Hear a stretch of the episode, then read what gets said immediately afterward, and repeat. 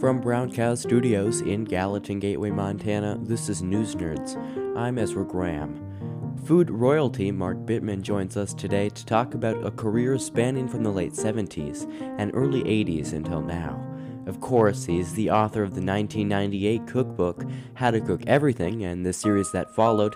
He worked with the New York Times for 30 years, including at his minimalist column, and has made America aware of the systemic problems embedded in how we eat with books like Animal Vegetable Junk.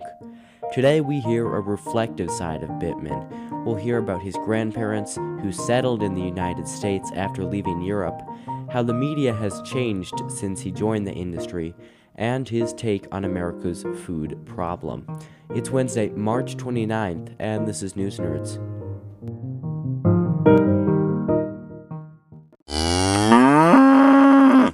If you're a cook, you probably have a dog eared copy of Mark Bittman's famous tome, How to Cook Everything, which was originally published in 1998.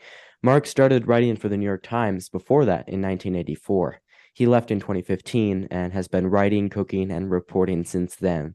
He expanded How to Cook Everything into a series of cookbooks and has been writing about the agricultural system, climate change, and the American diet on the side. Right now, he hosts the podcast Food with Mark Bittman with his daughter, Kate Bittman. And by the way, thanks so much to Kate for helping us coordinate this interview. Mark Bittman, thank you so much for being with us. Great to be here, Ezra. Thanks for having me. So, if I have this right, uh, your grandparents immigrated to the United States from Romania and Poland. Did they ever talk to you about what what their lives were before they moved to the United States, um, or you know the process of coming here? I mean, it's a great question, a great question, and really the answer is no. Um, my paternal grandparents, who were from Romania and Czechoslovakia, really never learned to speak English and um, and died pretty young. So I didn't know them well. My maternal grandparents, who were pretty well assimilated um, and lived well into their 80s, just refused to talk about the old country. Anytime I asked them, they would say, No, we don't want to talk about it. We don't want to have anything to do with it. We don't want to think about it. We don't want to talk about it. And you know, years later in reading about where they lived and and what it was like, I understand why they left. They left in 1920, and it was a period of it was a huge period of pogroms and anti-Semitism. So they just never wanted to think about it. One time, I um because I learned a lot of cooking from my grandmother. I mean, she didn't talk about it, but I'd watch her and see her cook, and she'd show me how to do stuff. And one time I thought, I'm just going to interview her about cooking. And I showed up with a tape recorder and a little microphone and stuff. And I started asking them questions. And they're like, What are you doing? Stop. Why are you torturing us like this? So I said, Okay. So I never asked them again after that. And did anybody in your family really get to the bottom of what their story was? No. Never. No. Because my parents, I mean, my parents weren't that inquisitive. I think they just, my grandparents, I think, came to the United States. They were happy to be here. No one hassled them. They lived without, evidently, without experiencing anti Semitism or much anti Semitism. And I think they just wanted to leave the past behind. So I want to talk about how they taught you how to cook. Um, were they the only people in in your childhood that uh, cooked or taught you how to cook, and uh, you know what what did they cook, and how did that cooking influence what you cook? I guess that's three questions in one, but I'm curious about that. That's fine. Um, I mean, my mother cooked every day, so she's the person who was really the model. And although my mother was not an adventurous cook and sort of cooked by rote and cooked pretty much the same thing every week for the 15 or 17 years I lived at home. She was a paradigm of consistency. She cooked every day, she shopped almost every day. And although her cooking wasn't exciting, it was for the time it was it was pretty good. My grandmother had, I mean, what what we now call Polish or Romanian specialties. I mean, she made what she called fried chicken, which was roasted chicken with garlic and paprika. She made what she called chicken fricassee, which was basically a stewed chicken with meatballs. She made awesome chopped liver, potato pancakes, kishka, which is stuffed cow's intestine. Um, she made this thing called shav, which is basically a soup, starts with cow's foot. I mean, it was poor people's food, but it was the most interesting stuff that she cooked because as years went by, she cooked more and more like a quote unquote American. So we'd go for Thanksgiving and there'd be turkey and cranberry sauce and pearled onions and that kind of stuff, kind of like what everybody else was having. But the interesting things were the things that she grew up cooking. And I cook some of them, although not that often. I think that a, a, lot of the stories of how food is passed on is kind of interesting because you know we're a country of immigrants, and you know he, uh, I was back in Cleveland, Ohio, earlier this year, and that's kind of the the Polish side of the family. Uh, well, both my both my parents have some Polish uh, in them, but they were talking about how what would be my great great aunt used to just not talk about what she was doing. She didn't want to talk, but she would hand slice the pasta that she would make with a with a knife. She wouldn't. She would just go and and they cut them as if they were angel hair pasta, and you know, it was funny because she didn't make a fuss about it, but everybody around her that was younger just was amazed by that. Um, yeah, that's a lot of work, and it yeah, takes a lot definitely. of practice. So I want to go to kind of when you were in college. This is something that mm-hmm. relates to some other food interviews that I've done. Um, Christopher Kimball went to college for something totally different from food. And, you know, he's now at Milk Street and did America's Test Kitchen. There was 13 years between when you graduated college, which was in New York, um, and then when you started with the Times and you got a psychology degree. So what was happening in between then? Well, I don't mean to be correcting you, but I graduated from college in Massachusetts, and it was probably yeah, 15 years before I had my first piece in the Times. I was a community organizer. I was a cab driver. So was Chris Kimball. We used to talk about that. um, I was a school teacher and I tried to write. And it took me, I graduated school in 71 and I published my first piece in New Haven and in the New Haven Advocate in 1980. So it was nine years of I was mostly first three four years I was doing teaching and community organizing, and then I was mostly driving a cab and trying to write. And no one was interested in anything that I wrote until I started writing about food. And then suddenly, it really seemed quite suddenly, people were interested in what I wrote. And and so I started to write about food, which I liked. I mean, I was cooking and I really I loved cooking and I liked writing about it. But I saw myself as someone who could write about anything. So I was doing a lot of general assignment reporting for a number of different papers. But it I kept getting funneled into food. It was the food stuff that people liked best that I did and really I was enjoying it the most. So I'd say by 87 or certainly by 1990, I was writing exclusively about food. And it's funny that you mentioned Chris, because in 87, I went to work for him at the old Cooks magazine, which predates Cooks Illustrated, which is what became America's Test Kitchen. But Chris hired me to be editor of Cooks magazine in 87. So we worked together from then until we started Cooks Illustrated together and and worked we worked together for probably seven or eight years. Uh, and you didn't go through any formal uh, culinary education, and I think that a lot of other people that are very successful didn't either. So, do you have an opinion on when formal cooking education is necessary, or I guess is it really? That's a really good question. I think if you want to run a restaurant, you need some business training because there is all of that. But you know, the old way of teaching people how to cook was to stick them in a kitchen and hand them a knife or hand them a box of parsley and say, "Here, separate the leaves from the stems." And when you're done with that, peel this box of potatoes. And after a year or two of working in a kitchen, I used to say to people, don't go to culinary school, just get a job in a restaurant. Really, I don't know what people should do now. I mean, I I don't know how restaurants really work anymore, and um, I'm not sure restaurants are set up to be good teaching environments. But but certainly back in the day, all of the chefs who are my contemporaries, almost all of them learned by being apprentices in restaurants. Well, what happened in restaurants that changed the the educational atmosphere?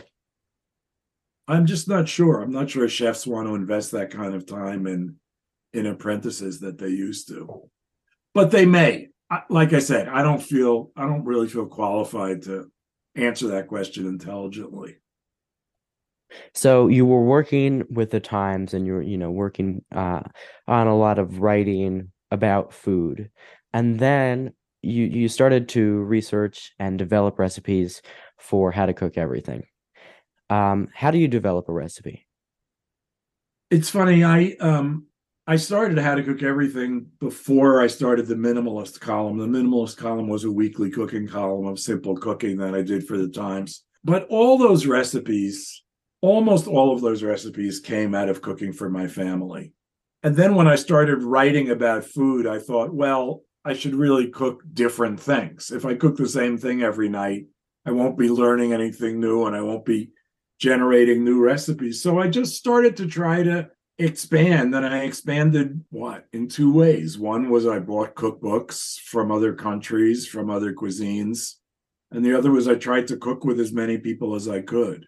And you always learn when you cook with someone else. It's really the best way to learn something is to just spend time in the kitchen with another person. Even if you know more than they do. They know things that you don't do, or they will think of things that stimulate you to figure out things in a way that you wouldn't have otherwise. So, in those days, that's mostly the 90s, early 2000s. I just tried to learn new things all the time. I tried to, I went to restaurants and I'd say, oh, wow, this is great. How do I do it? How would I do it? What would be different? What do I need to know that I don't know in order to do it? I could call the chef since I had the Times credential by then. So people took my phone calls. I just aggressively went after learning new recipes all the time. Did you ever look back on how to cook everything and wish that you would have put a recipe that you didn't in in the cookbook? It's a great question. I'll tell you a story about that. Great. So I worked on how to cook everything for I don't know, three years, something like that. And when I was done, I mean, editors came and went, the publisher changed hands, all of these crazy things were happening. I just kept working. And when I was done, I had a manuscript, you know, six inches high. I mean, this giant manuscript, yeah. a thousand pages, two thousand pages. And um, and I was lucky enough to have a terrific editor and to have enough time to go through the manuscript with her and another editor and really look at every recipe and make a judgment about whether it belonged in there or not. Because at the beginning, we didn't really have a concept for what How to Cook Everything was going to be. We just called it the big book. And we thought it's just going to be a book of a lot of recipes. But then we thought this is a general cookbook for people who don't know how to cook or for people who don't know how to cook very well and we need to make sure that it has every basic recipe we can think of. So, in fact, as we were editing what became How to Cook Everything, we took 100 or 150 recipes out because we thought they were too esoteric or too complicated. I mean, recipes for foie gras and bear and squirrel and, you know, mm-hmm. kind of odd things that were in old editions of the joy of cooking because the idea was that this was going to be the new joy of cooking. We replaced a lot of those recipes with really simple stuff like how to make popcorn, how to make a grilled cheese sandwich, how to make a hamburger, that kind of stuff. And when the book came out, people were really grateful that we had those simple recipes. And people would come up to me on the street and say, Thank you for teaching me how to make a grilled cheese sandwich, which you know, seemed absurd in a way, but it wasn't. People were grateful for that. So, of course, if I were to do it again, and we have revised it twice, we lose some recipes that no longer seem popular or certainly aren't stylish, and we gain some more that are, are stylish. Um, but the core is pretty much the same. If you look at the original How to Cook Everything, the big yellow 1998 version, it's really, really good. I mean, modesty aside, it's really good. There's a reason people like it. I'm curious about kind of how you fit in in the culinary community. It's it's a lot of different cultures and social backgrounds that kind of go into that that industry now and what people think about when they think about cooks and bakers and and people that are known in the public eye so you're working with the times you're writing how to cook everything you're starting to become more and more known. Do you think that you fit in? I um i mean i don't want to get too personal but from a kind of neurotic point of view i always felt that i didn't fit in um and part of that was that until at least 2000 i lived in new haven and i felt like where things were really happening was in new york. And i went to new york. I mean new haven's only 70 miles from the city and and i grew up in the city so there was always this kind of funny tension. And i went a lot but i felt like it was an era where lots of restaurants were opening. There were book parties all of the time. Um, people were cooking together. There were galas, there were celebrations of stuff. And I didn't go to a lot of that. So I did kind of feel like an outsider, but gradually, and especially after 97, when I started writing weekly for the Times, you know, I think I became kind of a consummate insider in a way. I was one of very few people who had a guaranteed contract with the New York Times, and that didn't become less important as my from 97 till 2015 i wrote at least once a week and sometimes three times a week for the times. So i certainly felt like i was as central to the scene as anybody at that point. I want to talk about uh, how you might have changed how you thought about food. Um, you've written a lot about agricultural reform and what food means for the future of the planet which i think I, and you've said before is a very underrated part of how we think about food. You know, if you look at global carbon emissions, you can link like a third of them to in some way to agriculture, which is, you know, that's a very large part of how the world eats and how the world works. Um, so, how did you start to think about food like this? It's also a great question, and I can date it. Um, it just became clear that uh, the American style of eating was not a style of eating that was going to work globally. That concentrating on animal products and industrial agriculture in general, people were starting to talk about climate change, but it was also clear just by doing the math that there wasn't enough, there isn't enough land on Earth to raise enough animals for everybody to eat like people in the United States, the United Kingdom, Australia, New Zealand, Canada, the sort of English speaking the English speaking world. And so I set out to learn more about vegetables and vegetarian cooking. Not that I wanted to be a vegetarian, I just thought it was important to learn how to cook with less meat. And that culminated in not 2007, I think, this kind of recognition that, as you said, our style of agriculture is a huge contributor to climate change. Our style of eating is responsible for any number of chronic diseases, which in turn have become the leading cause of death in the United States. And none of this is sustainable. But at that point, it was really hard for a quote unquote food writer to write about serious topics like that for a food section. The food magazines didn't want those kinds of things the Times didn't want those kinds of stories in the food section. It was a challenge for me. What wound up happening is that I spoke to some people at the Times out of the food section, and they encouraged me to write those kinds of stories, not for the food section, but for some of the news sections. So the first piece I wrote that was really on this topic was called Taming the Meat Guzzler. And it was about the relationship between industrially produced meat, climate change, and nutrition. And that wasn't the first story written on that subject, but it was a big story in the Times and it was top of the most emailed list for a long time and so on and so on. And after that, I was able to write about more serious issues. And when I, a couple of years later, I proposed writing a weekly opinion column about food, and I did do that for five years. And then when I left the Times, I felt like I had done that long enough.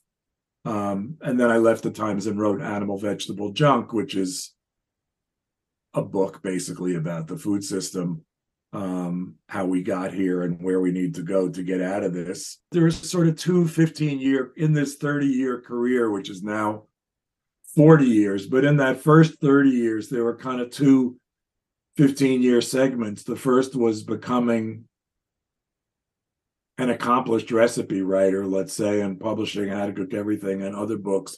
But the second was really making the transition to somebody who wrote not only recipes but about food in general. So were you reading books or articles by Michael Pollan or were you listening to what people like Alice Waters had to say about food?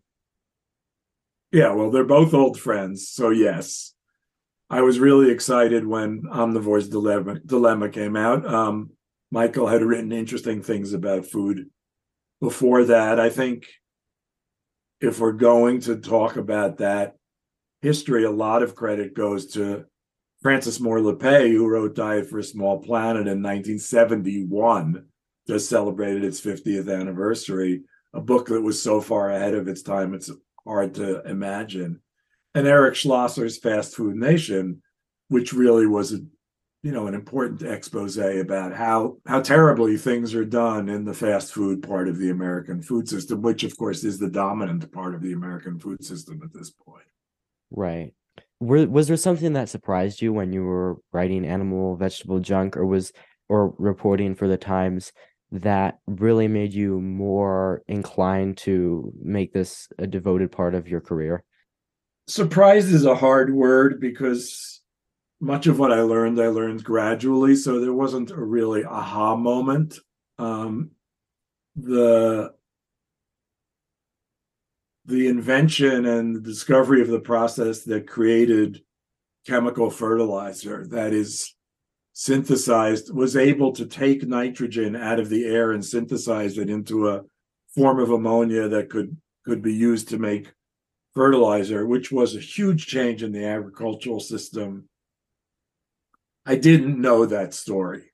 So as I learned that story, I thought there's a backstory there to the story of how, from say the 15th century on, there was a constant search for ways to apply manure or other waste, other other cured waste onto crops so that they would grow better because it was being recognized as those centuries went by that the new form of agriculture, row cropping, monocropping, that is growing only one crop at a time, and really taking more out of the soil than you put back in, that that was depleting the soil by the 19th century. This was seen as an emergency. And the only thing that saved industrial agriculture was the invention of the process. It's called the um, Haber Bosch process of taking nitrogen out of the air and turning it into fertilizer. So that was one big realization. And I think the other is that the history of the United States is really the history of enriching white men, and that that began pretty much when the colonies were settled, when when genocide against indigenous people began, and when land began to be taken from them and given away, it was almost always given to white men. Um, and that continued, and that continued through the Civil War and when there was an opportunity after the Civil War to make this truly a, a country that was a country of equal opportunity, we had a peek at what that might look like during Reconstruction, but Reconstruction was defeated and rolled back. Really, the agricultural system is still to this day run by white men for white men almost exclusively. And that, again, that kind of there wasn't an aha moment about that for me. I knew about Reconstruction. I knew about the defeat of the progressive movement, but um, I think learning more detail about that as a non academic, especially because I'm not, that was really interesting to me. You've uh, worked with different newspapers and different media publications. Um, you've also worked with Purple Carrot, which was, which uh, is a is a, a meal kit subscription uh, company, and you know, you know you're recording a podcast now. You have a website, so you know you're involved in a lot of lot of types of media, or you were. Do you think that you found the best type of media that that you personally like to work with? I mean, for now, uh, it's the best for me for now. I loved having a column, and when I stopped writing the column, I was really happy not to have weekly deadlines again. But now we're doing a newsletter three, four times a week. We're doing the podcast almost every week. I have weekly deadlines. Again, it's a little bit different, and I'm still writing. So I don't know. I have the luxury to not work as hard as I used to, and I'm I'm happy about that. But I'm still working pretty hard, and I still write something almost every day. So it's not that different, really. As for media changing, uh, when I started writing about food, you could literally name the food writers in this country. I mean, you could literally count them and name them. There were, it was in the dozens. It was not even in the hundreds. And now there's probably tens of thousands of people who consider themselves food writers, and they're all published because anybody can publish anyone can self-publish. And you know you have a story of you have a chance of writing a story that's going to be as popular as any story that's written for the new york times. So it's really different in that way. The hierarchy of publications is breaking down and i think that's a fascinating thing to watch i'm glad i'm not a beginning food writer right now i'm glad i have a reputation and the ability to kind of write what i want and still get paid sometimes to do it um, but I do think that the evolution is fascinating. Um, I really like to know about your hobbies. Um, you're a runner and you have a pilot license.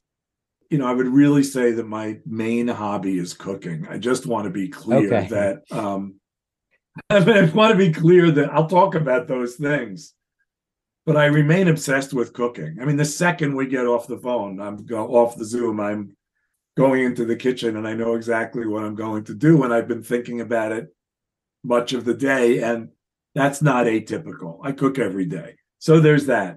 I do have a pilot's license. I haven't flown in 10 years because you have to be really good to be a pilot. I mean, if you're going to fly, you have to practice a lot. And when I started writing the opinion column for the Times, which was in 2010 or 2011, I thought I can either be really good at writing this opinion column or I could be really good at flying, but I can't be good at both. There's just not time enough. So I stopped flying. And and recently, I, I mean, I run much less than I used to um because my knees are just shot, but I've started swimming for exercise and I quite like that. So yeah, but it is funny that when you talk about hobbies, it, it really is funny that cooking remains I would call it a hobby because if I didn't, if people weren't interested in what I cooked, I wouldn't care. I would still do it. What are you going to cook today? I have some some local um first of the season kale. I've already I've already um parboiled that and squeezed it dry and dried it out a little bit in olive oil and I'm going to make some kind of flatbread with that with that kale and some cheese and I have a soup that I made a couple days ago. I'm going to augment, and I'm alone, so I'm not going to do a lot of cooking. It's just me. It's always been a tradition of my family to get the food best food writing book, and it looks like you're going to be selecting those articles for this year. Man, you are with it. Yes, the book's in progress. I chose from about, I would say the original list was probably close to 200, and then got narrowed down to about 80 and there's room for 20 or 25. So I did want them to reflect, and I just finished writing the introduction. It's funny you brought this up. I finished writing the introduction today. Um, I wanted the assortment of stories to reflect that food writing has changed. And just like in this conversation, we've talked about not just recipe writing, but the history of food and and um, food injustice and so on. And so, so there are cooking stories in there. There are memoirist stories in there, which are very popular in the food food world now but there are also policy stories and and stories about how when you talk about food you're talking about the environment you're talking about health you're talking about justice and so on. And those kinds of stories would not have been in best american food writing in in years ago. Mark bittman thank you so much. It's really fun ezra. I noticed that you're closing with a little time left on the zoom but anyway um Well, yeah, it was really fun. Cheap. Thanks for having me. I am cheap. Yeah, I only have forty minutes.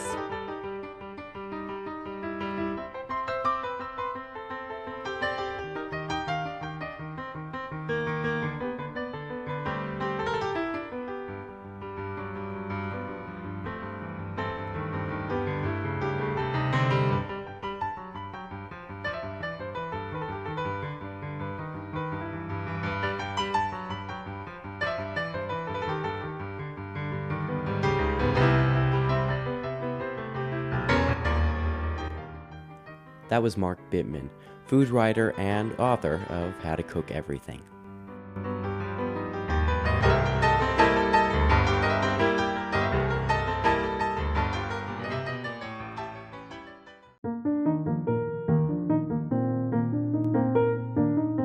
News Nerds is produced and hosted by me. We're on the web at newsnerdspodcast.com where you can catch up with episodes that you missed, subscribe to our newsletter, play our daily mini crosswords, and contact us. Find News Nerds on Apple Podcasts, Spotify, and Google Podcasts. And while you're there, please leave us a review. We're also on community radio station KGVM every other week at 5:30 p.m. Mountain Time. They're at kgvm.org or 95.9 FM on your radio. Consider supporting them by going to kgvm.org slash support-kgvm. Thanks for listening, and we hope to see you next week.